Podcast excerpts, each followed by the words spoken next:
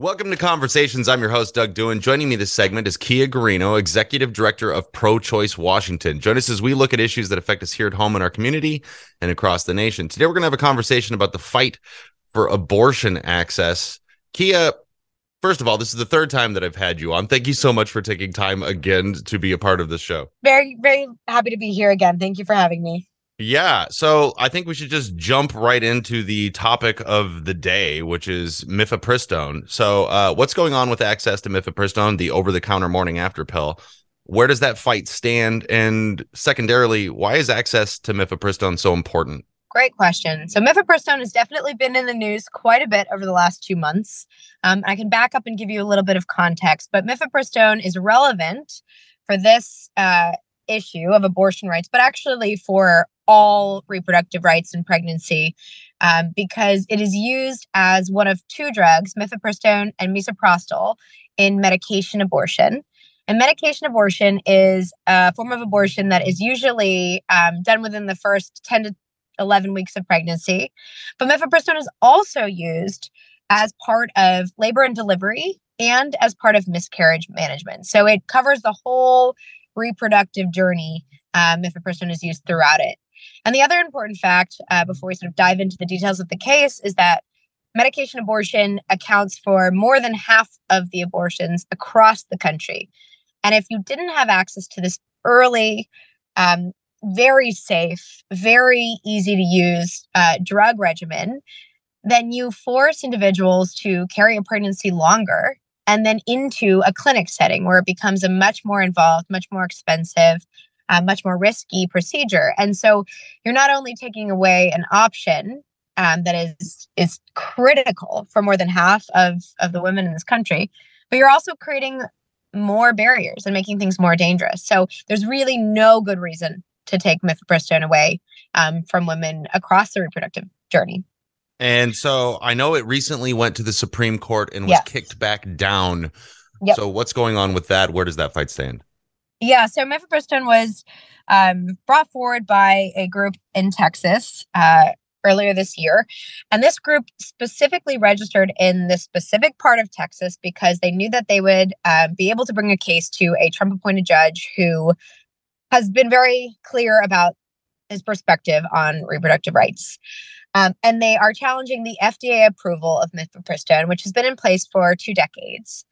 And this drug has been repeatedly shown by multiple studies to actually be safer than most over the counter drugs, including Tylenol. Um, but this case erroneously argues that there was a politically motivated approval um, that wasn't based in science, whereas it, it very much was. So this case went through um, initially this court in Texas, and then it was brought up to the Fifth Circuit Court of Appeals.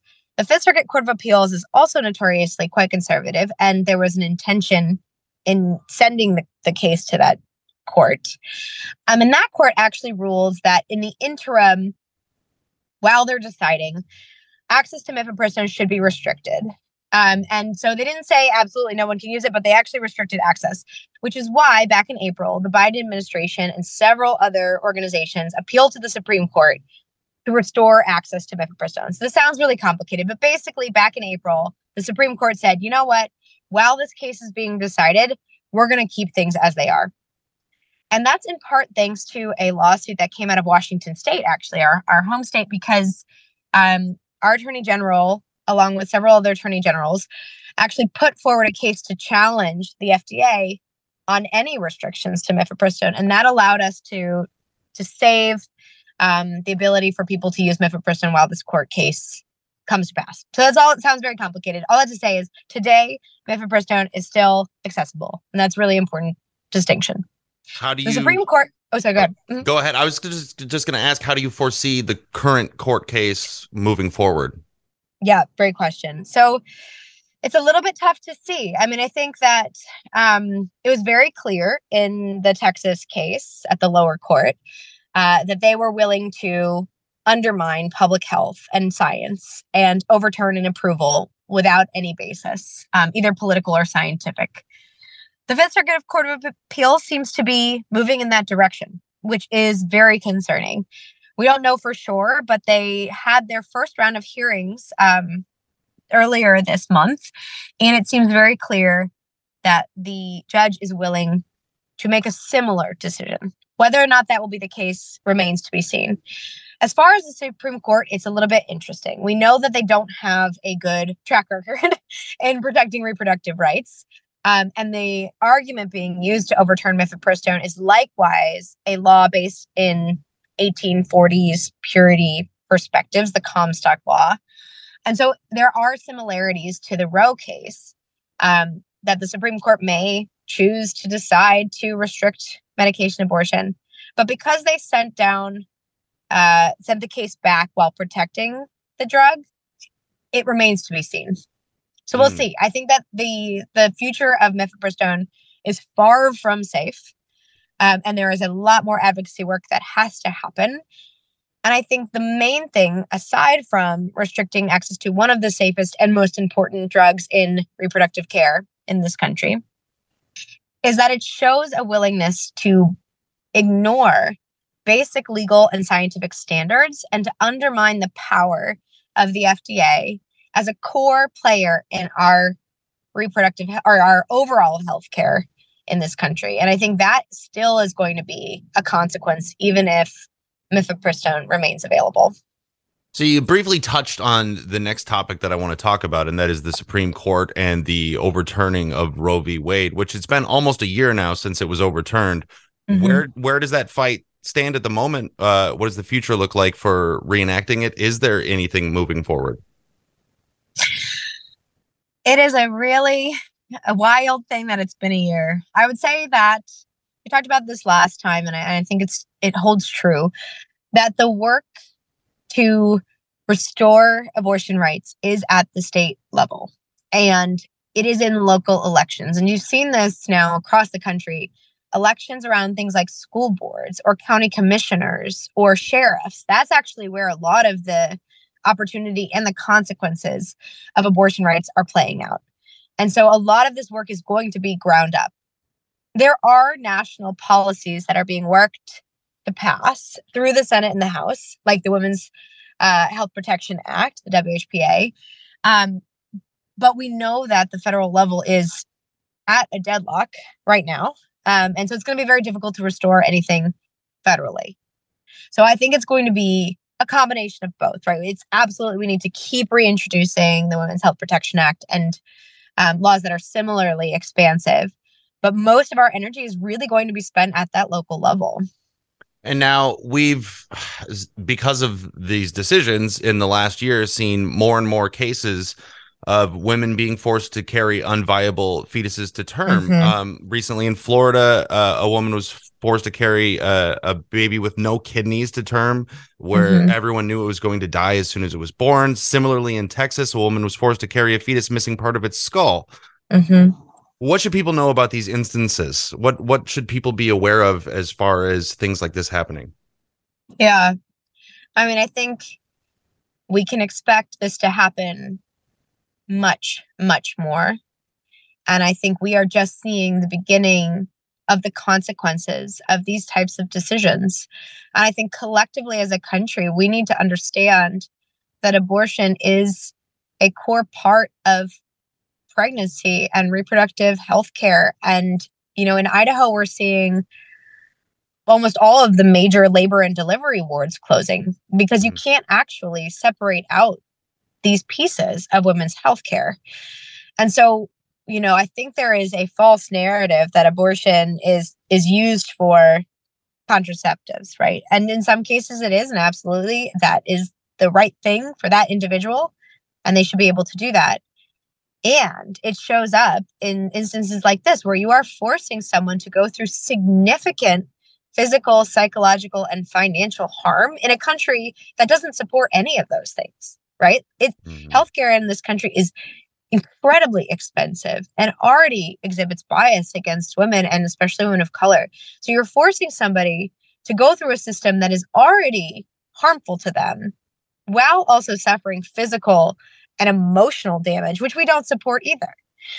We're we're creating these environments in which you are deeply hurting people and it's only going to get worse.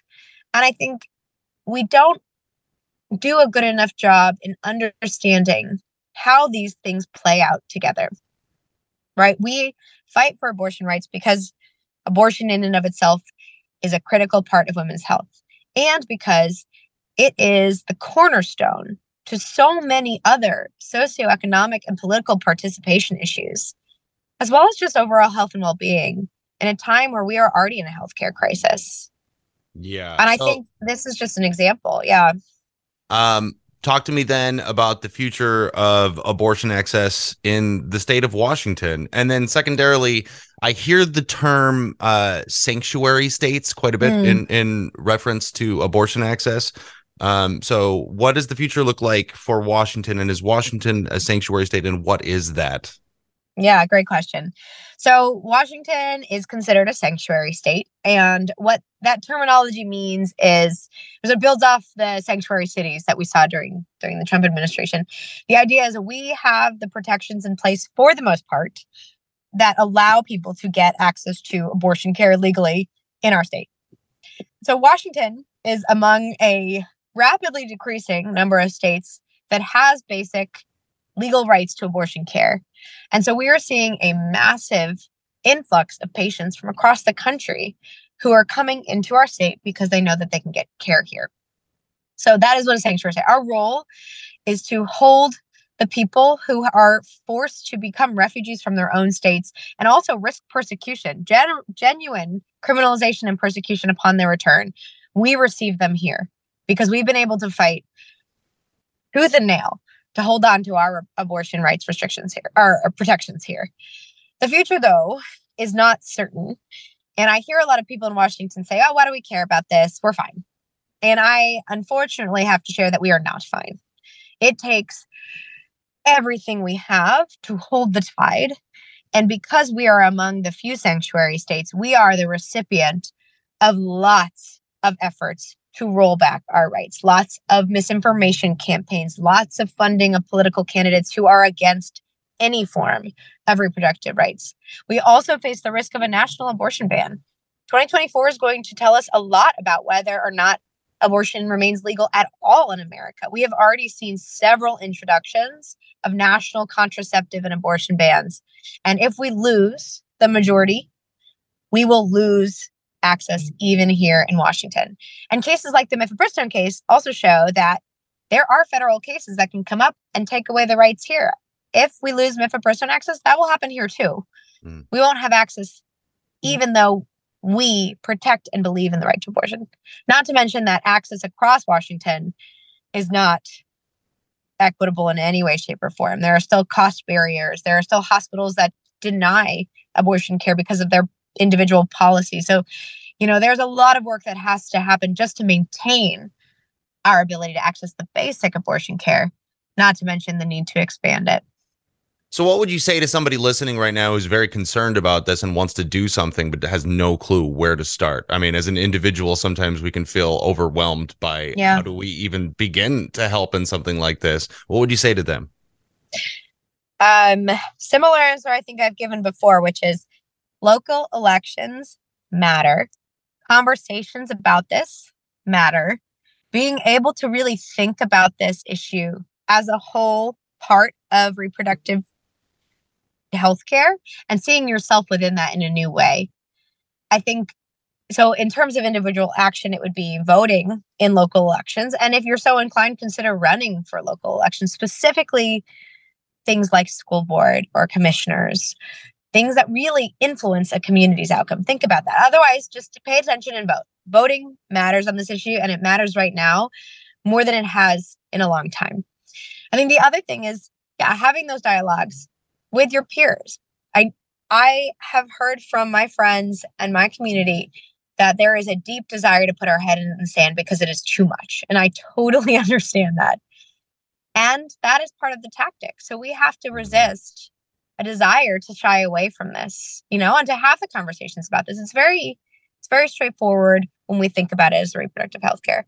And then the last, of course, is donating to grassroots and local efforts. There are clinics that are receiving more patients than ever before in Washington that need resources. And then there are organizations like ours who are the people in the room in Olympia and the front line against those who are trying to take rights away.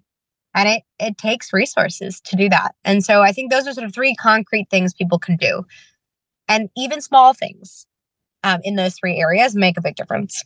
Yeah. And so uh, uh, the unfortunate thing about conversations like this is we can only scratch the surface. If somebody wants yeah. to learn more uh, or really dive into the details of this, where would you send them? Yeah. Um, well, we do a lot of public education. So our our site is constantly being updated with um, news from the field. We do regular newsletters about what's happening. So if you just want information, um, we are happy to provide that, of course. Um, there are also, you know, in Washington State, the the Washington um, Department of Health has a fantastic website that talks a lot about what it means to get abortion and reproductive care in Washington. So if you're curious about the the what and the how for our state, absolutely check them out. Those are two places to start. Awesome, Kia. Thank you so much for joining me this morning. My pleasure. Thank you for having me again. Yeah. I hope one day we can talk about a reflection of this time. yeah. When we do, I promise I will have you on. thank you. And thank you for listening. Conversation Conversations is a public affairs program of the station.